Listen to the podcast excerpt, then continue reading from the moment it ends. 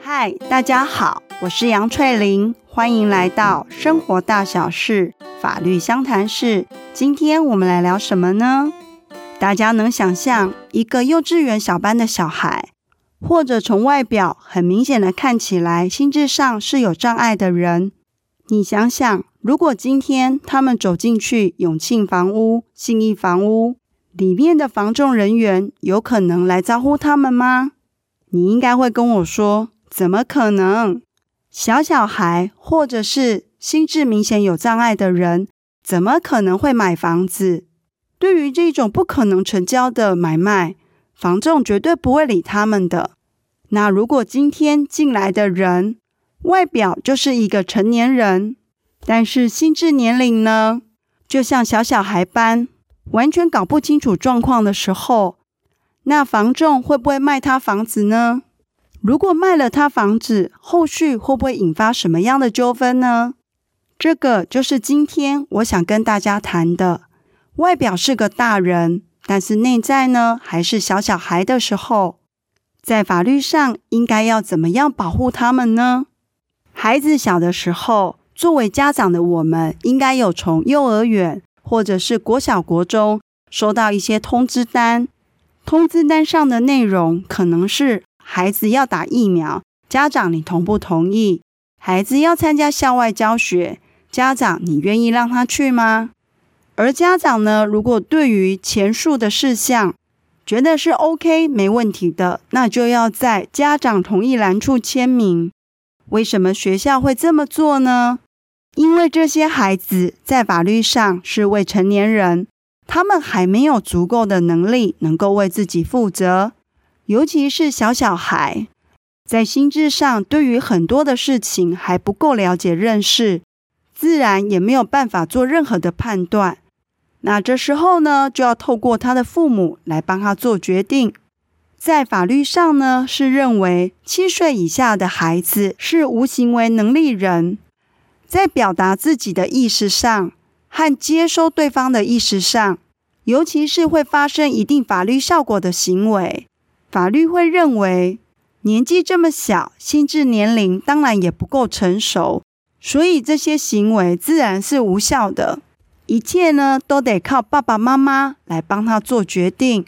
自己的意思呢，在法律上不能发生效果，反而是要按照爸爸妈妈说了算。对于未满七岁的人来讲，这样做反而对他是一种保障。你想想，如果今天呢，你们家那位未满七岁的儿子在房间找到你的结婚戒指，拿到后赶快放到口袋，之后和朋友在玩的时候，从口袋拿出，很大方的将这个结婚戒指送给了跟他正在玩的小花，你觉得你的孩子能够明了这个戒指的价值吗？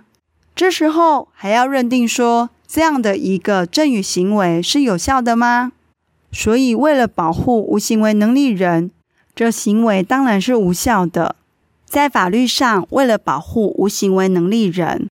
今天跟他有关的法律行为，不管是接受还是表达，都是要由法定代理人来代为跟代受意思表示。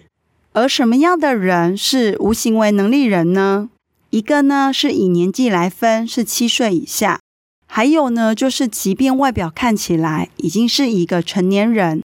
但因为他的心智年龄其实跟未满七岁的孩子是一样的，所以这个时候就会透过法律上的一个监护宣告制度，让一个成年人成为无行为能力人。哪些人外表看起来是成年人，但是心智上却像孩子一样呢？像是家中患有失智症的长辈，或者是已经年满十八岁，但是在心智上却是有缺陷的成年人，透过监护宣告制度，对于呢这些有精神障碍，或者是因为心智上的缺陷，不能为或者是不能接受意识表示，也不能够明辨这个意识表示的内容时，经由这个制度。使他成为无行为能力人，日后所有与他相关的法律行为都必须要由法定代理人来代为跟代受。关于这一个监护宣告制度，它的程序上是怎么样的运作，以及由谁来做申请呢？我们知道这个制度是为了要保护那一个心智年龄像小孩的成年人。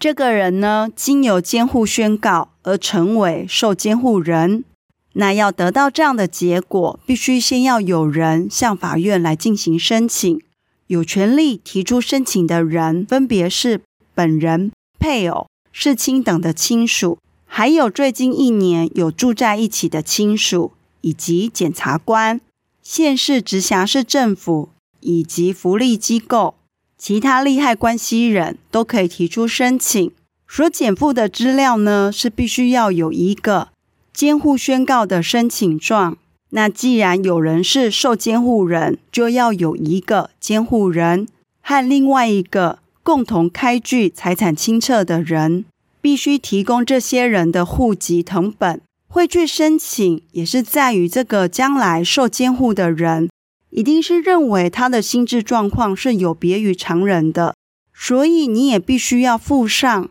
身心障碍手册，或者是医院的一个诊断证明。再来就是一些法院其他要求的相关文件。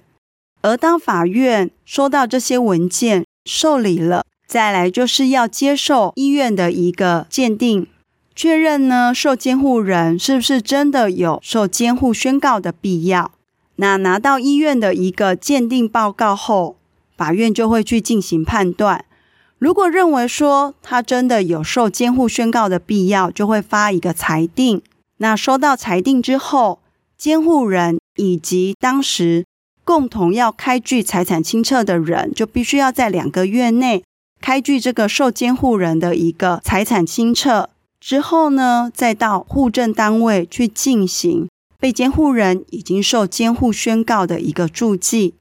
我们来小结一下，其实今天主要想跟大家谈的是，我们都知道小小孩因为心智年龄不够，所以很多的行为必须要父母或者是大人对他们进行保护。可是今天，当如果有些人他的生理年龄是成年人了，但是心智状况可能还是跟小小孩一样的时候，实际上他们很多的法律行为是没有办法自己做决定的，一样也必须要有其他的人来对他们进行保护。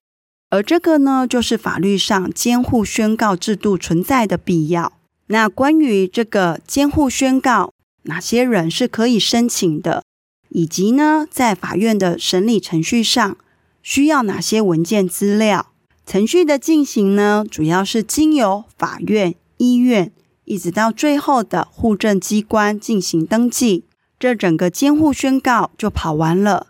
但是如果今天法院在审理上认为说，诶，这个人并没有达到必须要做监护宣告必要的时候，可是呢，明明心智上确实跟一般人有别的时候，那法院有没有可能做其他的一个裁定呢？以及如果有考量自己将来可能会有老人失智的问题，那有没有可能在事先就先找好他的监护人，希望将来自己失智的时候是由这个人来做他的监护人呢？这些呢，其实就是法律上的辅助宣告以及议定监护的问题，我们就留待下次再来讨论喽。那今天的 Podcast 就到这边结束了，下次再见，拜拜。